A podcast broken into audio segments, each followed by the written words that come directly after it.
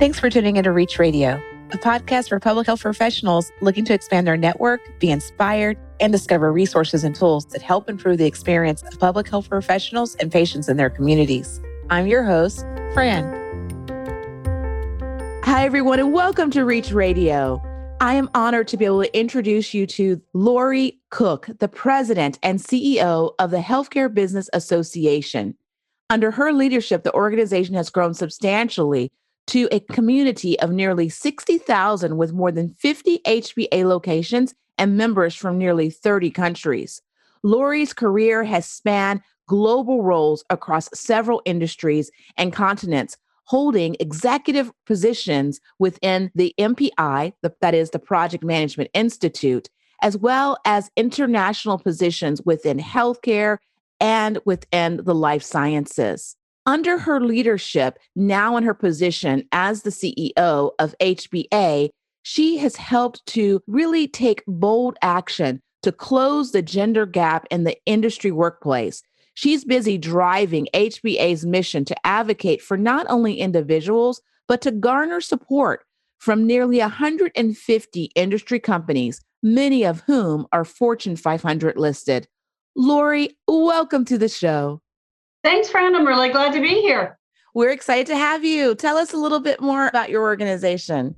Well, the HBA stands for a Healthcare Business Women's Association, and we're a not for profit for women really across the healthcare and life sciences industry. So the public health community is absolutely a welcome and needed voice in our association. We've been creating really meaningful um, environments for women to grow professionally, but also to meet other women, get new ideas, um, and, and help each other. So we do things like mentoring, education, leadership development programs, and really great awards programs to recognize those, those great role models around us. So if you want to find us, we are in 55 locations across North America Europe, and we do a lot of online programs. We actually did 650 events last year. Um, so people join us from all across the world.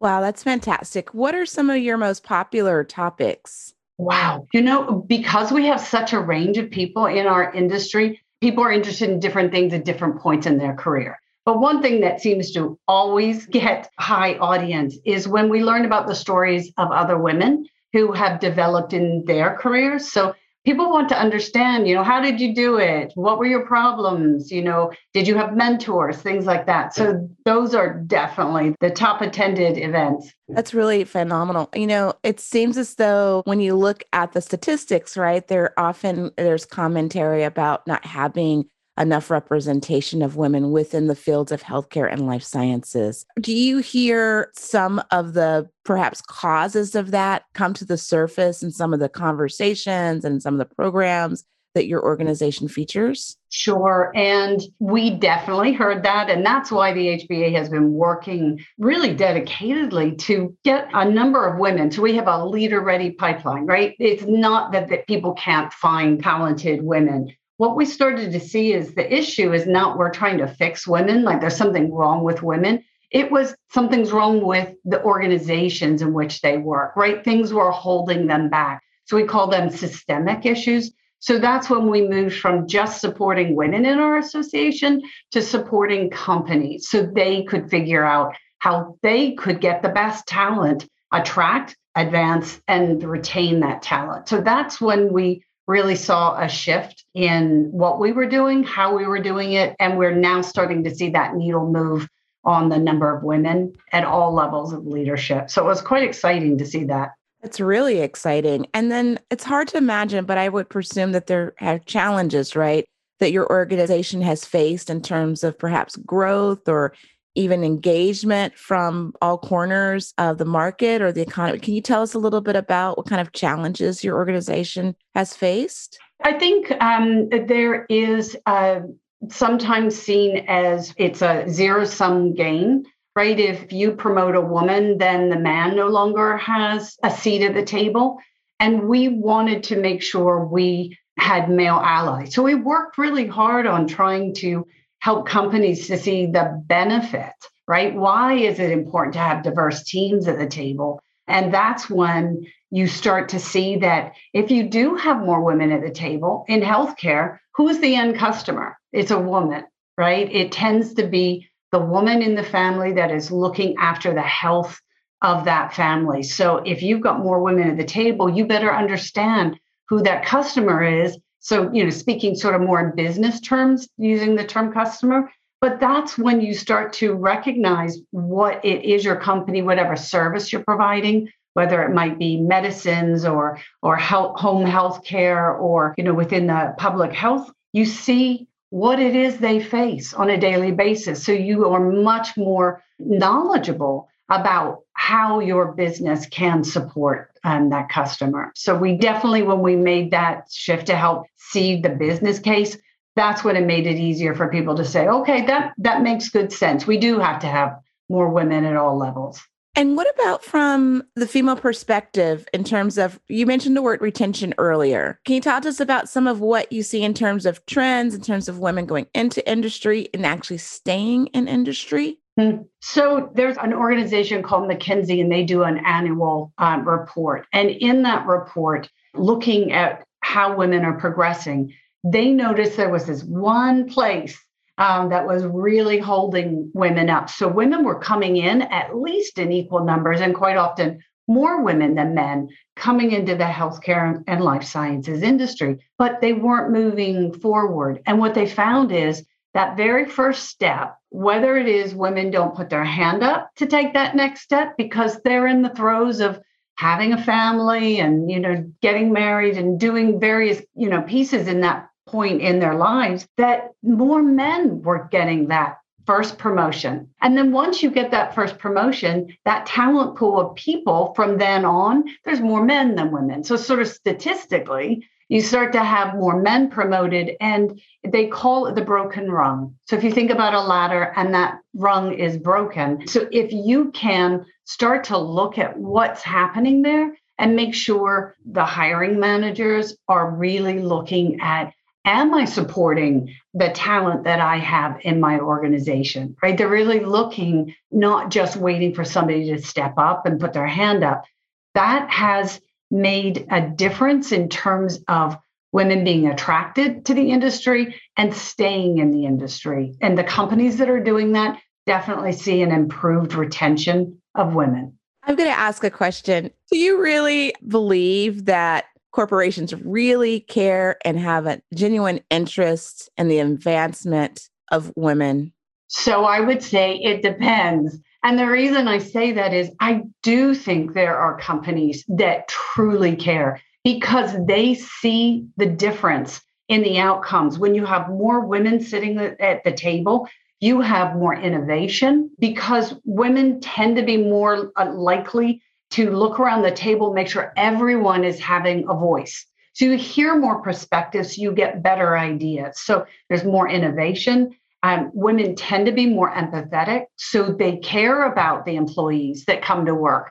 So the employees are happier, so the employees stay. If you have great employees, you're going to have a much better outcome in terms of the service you're providing. So there are companies that definitely see it. So there's a moral part of it. It's just the right thing to do. And then there's the piece where it actually has business benefit, right? And there's there's many studies. But the reason I do believe it is I see leaders at companies, I talk with them, and sometimes they are looking at the data and it's not good. And they say, like, why? We really want to change this. So we started a program called the Collaborative, and we have 16 companies that come together and help each other which is not something you tend to see. That's how dedicated they are to change this paradigm. And we've already seen those companies have 12% on average more women at all levels than companies who aren't doing that. So I do think companies care. It's just not all companies have gotten the message yet, but we're working on it. That's really, really fascinating. And if we were to flip this and say the impact that that has directly, you started to go down the path, right, of talking about it, the impact that it has directly on the consumer. Let's talk about it from the perspective of the the healthcare consumer and mm-hmm. patient. How do you see it really kind of pause, you know, influencing whether it's positive or negative? How do you see it being influencing their experiences overall? Well, you know, that's the piece that we have just recently come to as the HBA is the, you know, what does it matter if you have gender parity? Is it really going to make a difference? And we do think it will because you are more aware of the end patient. So, what we do believe by changing the gender parity paradigm is that we will get better health equity and better health outcomes. And, and if you just think about putting a, a clinical trial for the vaccines, if you think about that, because we all hear about that on TV right now, if you truly care about that, you're going to make sure the people in that vaccine trial represent the real people who are going to get that vaccine. And so that's where more gender diversity, people are thinking about that end population. So hopefully they're going to get products that help them get better faster. So I do really think it that will be an improvement. But more than that, I think there's a trust issue, right? I don't know that the healthcare industry has the level of trust that it should have in all populations. So if we can have a more empathetic workforce, I think we will start to develop that trust. So that's why I, I think there'll be better health outcomes.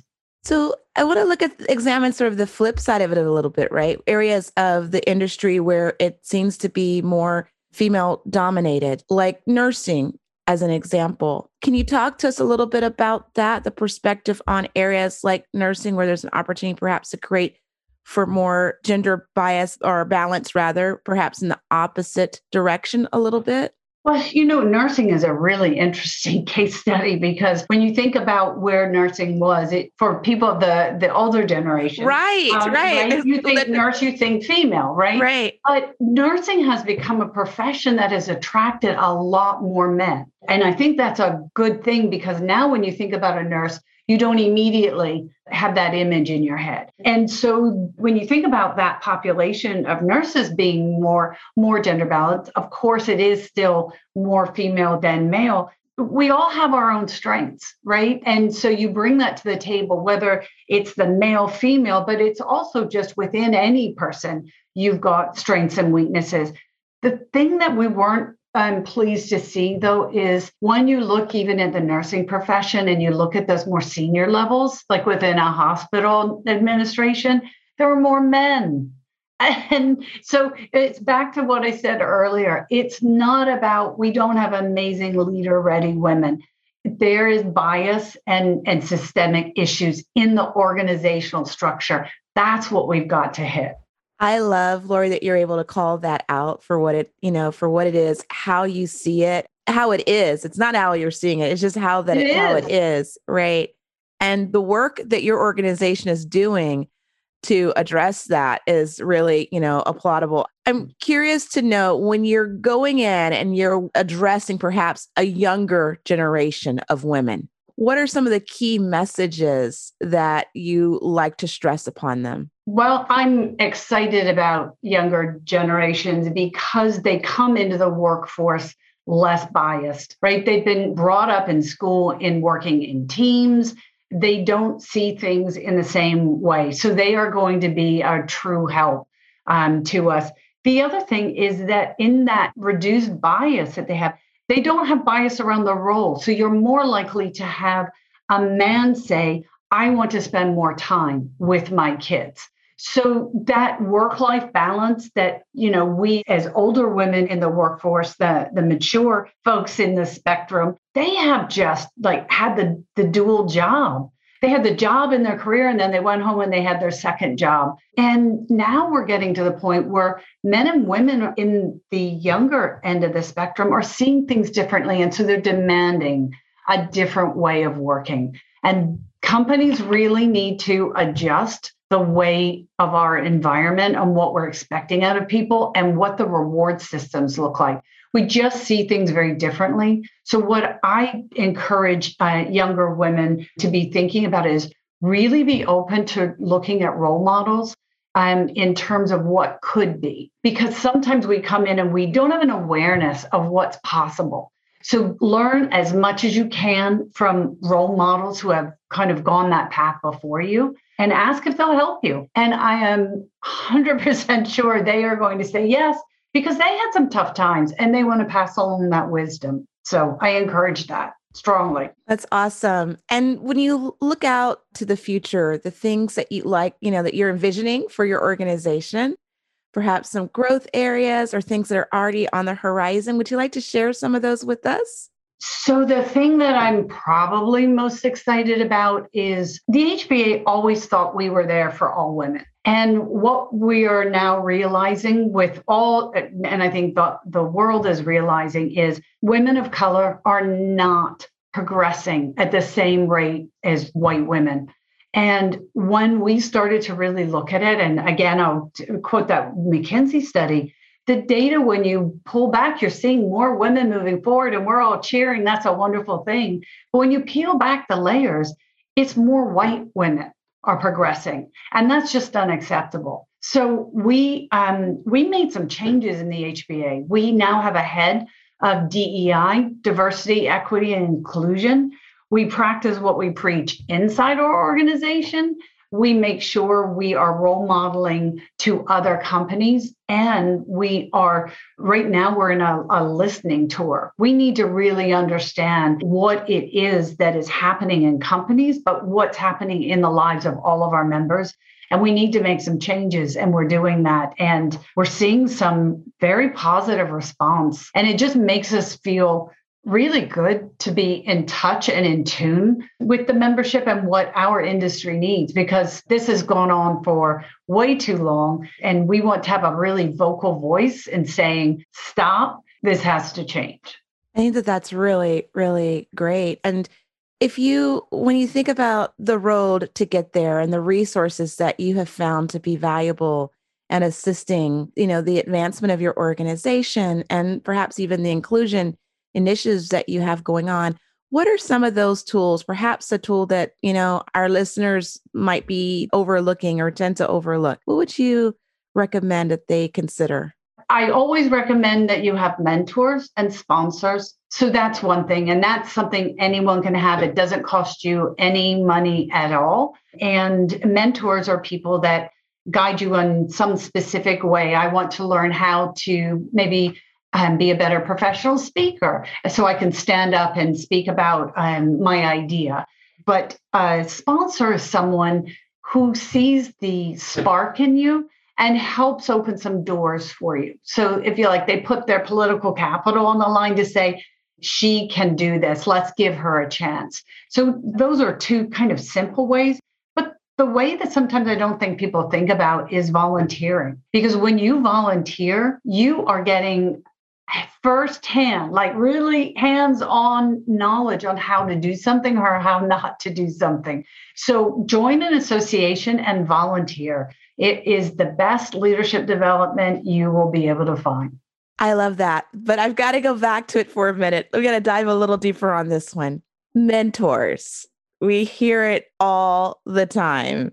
But seriously, like, how do you really get a mentor or and also be fair maybe sometimes people don't even know they have a mentor when they have one but it sounds so easy to say but it's not often or necessarily easy for everyone to get a mentor or to have a mentor. So how do you how do you cultivate that? How do you make that happen as a woman? Well, uh, one thing I think you you nailed is sometimes you don't even realize you have mentors. So if you think about it, might be your mother, it may your grandmother, it may be your best friend. Mentors are people who would tell you like it is, like the way you know your hair really doesn't look good or um, you know the way you answered that question or you addressed that person you could have done better so there are super informal kinds of mentorship that are happening every day I think when you, it, some people think about mentors and really think about very formal mentorship. And yes, that is harder to cultivate because you have to put yourself out there to ask someone, would you be my mentor? Right. And that's a really hard thing to say. So what I tell people is is to warm up to it a little bit, right? So you get to know someone, you see how can I help them? What can I do to help them when they perhaps you you are doing a volunteer role, right? You are working side by side with someone, you're learning from them. And you can say to them, I have learned so much from you. You know, would you be willing to have coffee with me? Um, you know, like 15 minutes, have a coffee. I'd like to ask you about something and, and whatever that something is that you need, right, in terms of your development. Or you just ask to talk to them about how they got into their career. And people love to talk about themselves. So they they'll say yes. And then you just develop could we could we have coffee again? You don't have to call them your mentor. You don't have to have that formal ask. Make it a little bit lighter right? And and i think everyone can lean into that. Then you'll get your confidence and then you can actively say i would love for you to be my mentor. I think that's really great advice right? Because really what i'm sort of hearing is it doesn't have to be formal. It could be unofficial but it's really about building relationships and getting to know people and in the process of that asking the questions of those individuals that can help feed your own development I like that a lot. Now we're going to switch to sponsors because okay. for some people, that's a new term, right? It's like, I guess that's like the late 1990s, 2000s, we started to talk about sponsorship. Like that didn't really exist before. So, what is the sponsorship thing? And how do you really, at what point in your career are you likely to find that person? And if you haven't, what's the appropriate way of going about identifying one, finding mm-hmm. yourself one? You know, when you watch those TV shows, um, and there, there's always the young guy and the older guy, and the older guy has the younger guy as like his protege, and he brings them into a meeting, or and when something happens, you know, you, he slaps him on the back and says, "Hey, John here can do that." Right. So a sponsor is someone who it tends to be at like a couple of levels more senior to you they tend to be in meetings you're not in. They tend to um, know people you don't know. So, what happens is they know your skills. They know what you can do because they've observed you. So, a sponsor needs to be someone who you have proven yourself in front of, right? Um, and so it is your responsibility to make sure, as that I'll call it the person to be sponsored, that you deliver. You say, I'm going to do something, you deliver. And that person knows they can count on you. So when something happens where there's an opportunity, we need um, someone to take on a stretch opportunity or maybe a promotion, even, they think of you. So you can get very formalized sponsorship programs where an organization may say, everyone needs to have at least two people they're sponsoring, one person of color right and they can they can you know get that formalized but quite often you you have to have that trust. I need to know. I can count on you fran because when something comes up and i say oh i want to introduce you to fran she you know will be able to do that.